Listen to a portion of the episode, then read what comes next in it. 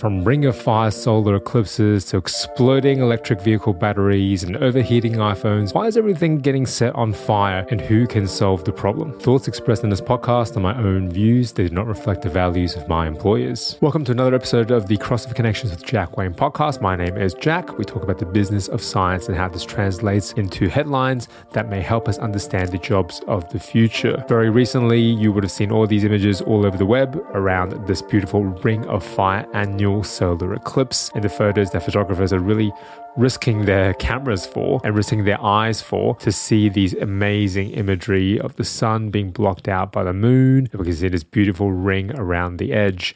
And it is this incredible body of heat that serves as the catalyst for this episode's topic, which is all around the question of why so many things are catching on fire. Specifically, EVs or electric vehicles being seen as the way of the future, quite a few of them, the perception of it at least, are catching on fire, and the media is quick to look at whether or not this new technology really is truly safe. If having these amazing lithium ion batteries that are very versatile and very portable and mobile, if they're really that safe for the environment. I'm in the process of deciding on buying a new car and making the decision between an electric vehicle or just a petrol car. And given the cost of living crisis, I'm still driving a bomb of a car that's 15 years old and one of the doors doesn't even work. So this is a really selfish reason for me to deep dive into whether or not EVs and EV batteries are particularly safe. It is quite unfair the disproportionate amount of coverage there's been on electric vehicles and any perceived danger around electric vehicles because anytime something is new, people are naturally a bit more cautious. Certainly with the autopilot and self-driving features of a lot of these Teslas,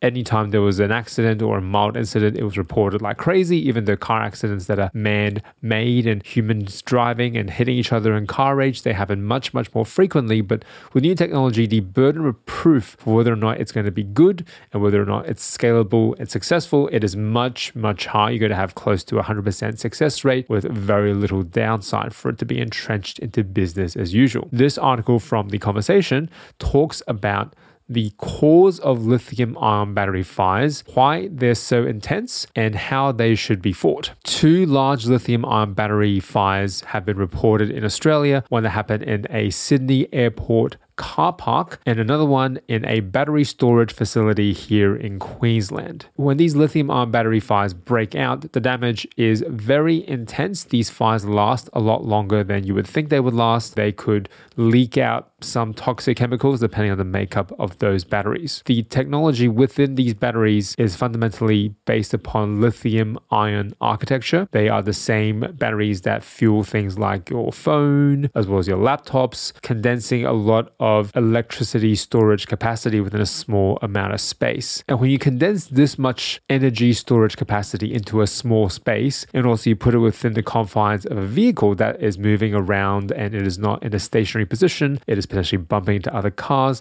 there is a risk both of damage to the battery itself as well as overheating if you're driving around in different environments where the environmental temperatures are affecting the temperature of the car itself. And when these EV batteries overheat, something called thermal runaway is a vulnerability here where the chemical reaction from this overheating can either lead to or can be a result of the fault in a battery that either comes from too high of an ambient temperature in the surroundings or some kind of damage to the battery itself. And when you know it, it's going to catch fire. And these fires can build in their intensity over time. And what's really interesting is that there are attempts at making these batteries and battery packs even bigger to accommodate even more energy storage capacity. And there are these large battery packs called mega packs. They're large lithium based batteries designed by Tesla, energy storage to stabilize the grid and prevent power outages across these circuits. And when they catch fire, it could basically stay on fire for an enormous amount of time, potentially burning for several days. What happens when a fire breaks out within a battery storage facility and certainly within lithium ion batteries? The idea of putting out the fire needs to be quite carefully moderated because the first thing we think of is put water on a fire. But depending on the kind of fire it is, the extinguisher cannot just always be water. It might need to be chemical, it may need to be a powder based kind of extinguisher. These kinds of lithium ion batteries,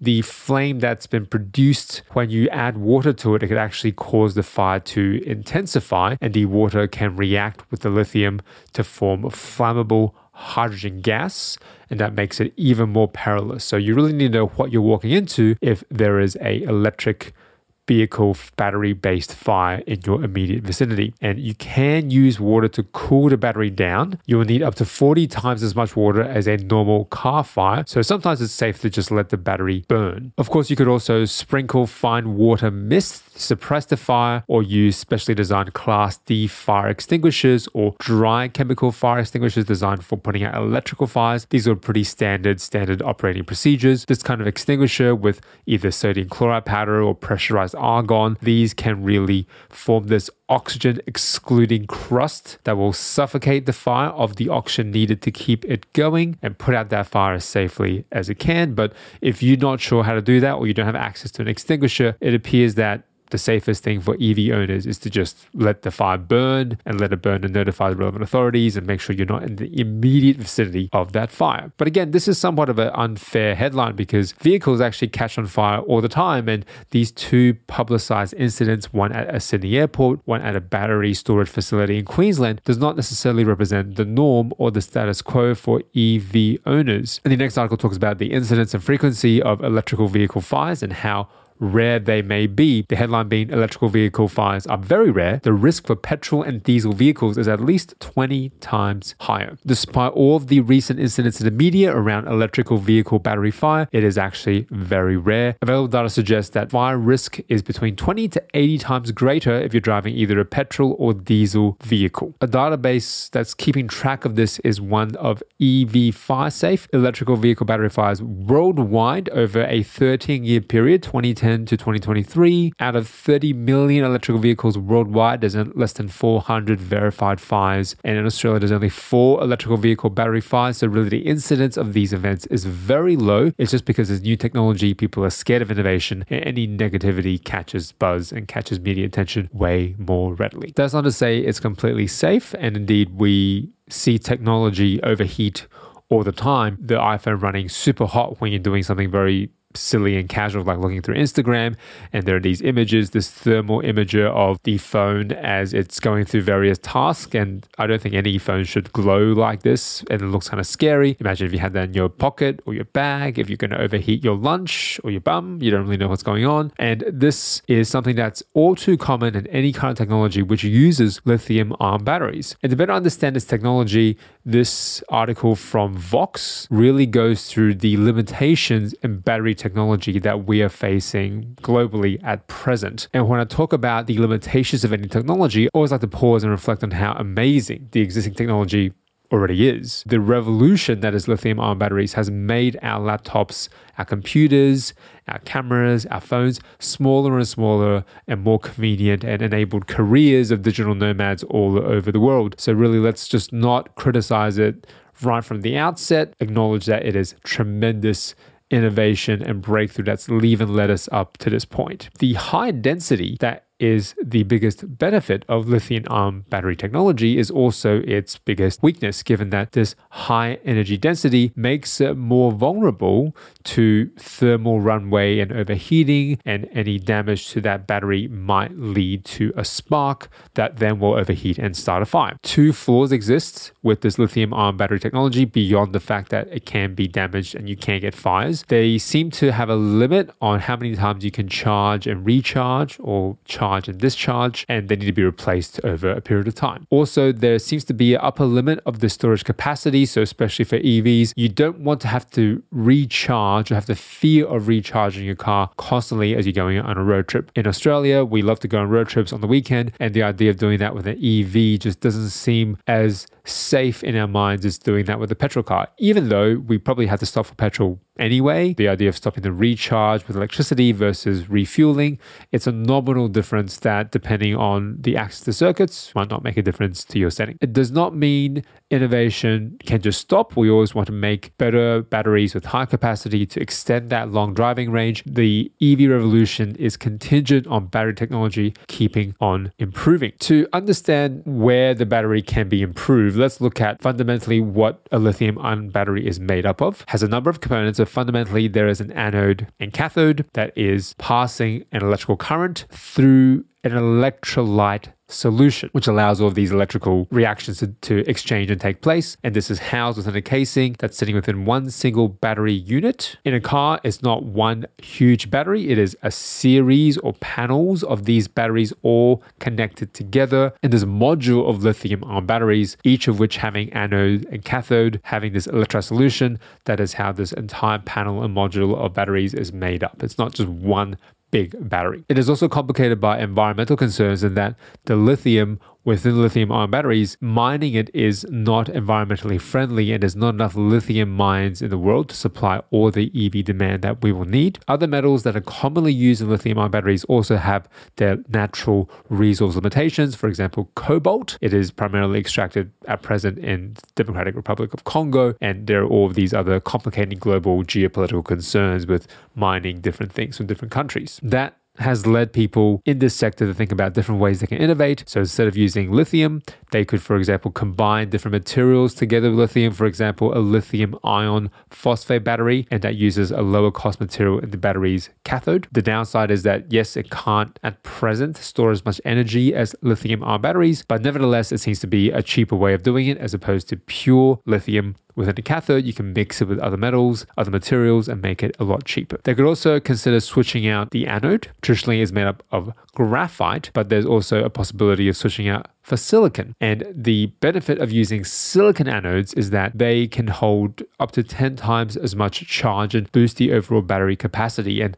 there's a lot of startups that are investigating using different types of anodes and cathodes in different combinations to make that battery technology either cheaper or high capacity and or safer. The other part of the battery that you could try to improve is the electrolyte, that liquid solution in which the anode and cathode are sitting and then that is housed within a casing. If you made that liquid electrolyte solution a solid, a layer of material like glass or ceramic, then we call this a solid state battery without an electrolyte solution in it. And the advantage of going solid state, you don't have to allow for as much volume to dissipate the heat, and therefore you can make the battery packs and battery modules more compact and smaller in size. You can pack more of these solid state batteries into a given space, and you don't need to cool them using the same kind of infrastructure in place. The heat sink doesn't have to be the same shape or size, and this seems like it is the way of the future. Solid state batteries are still quite expensive to produce relative to their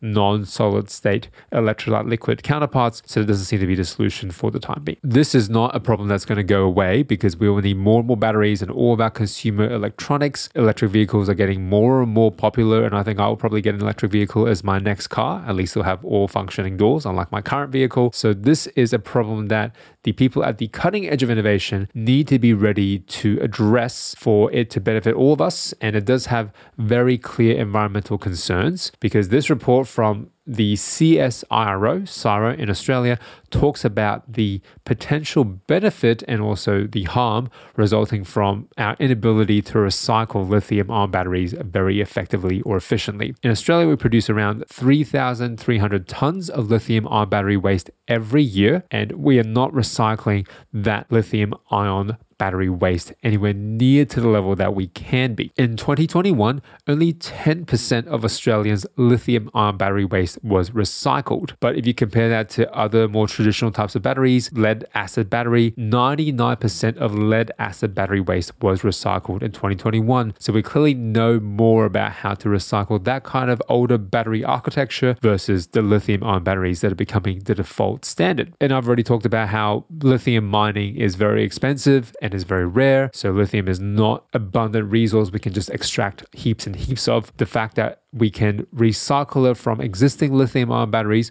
might resolve one of these issues. And the solution here has to be a cooperation with industry and government and indeed researchers leading this space because there is a lot of opportunity to develop new technologies. Not only does the, the trifecta of industry, government and R&D, it also has the potential to really impact the environment in a long-term sustainable way. This CSIRO report about different opportunities industry, government, and research can work together to strengthen Australia's recycling capabilities and build new industries and new employment. I'm going to link it in the show notes below. You can have a read what innovation can lead to, both in terms of unintended consequences in a negative way, in that we need all of this extra lithium ion battery technology, but now we have got to figure out a way to recycle it. So both of those things were spurred on by the initial need for the lithium ion battery. To address this and to meet this gap, we need people who are very skilled in all sorts of different disciplines within science, in chemistry, in engineering, policy, in government. We need all of these people with different expertise to work together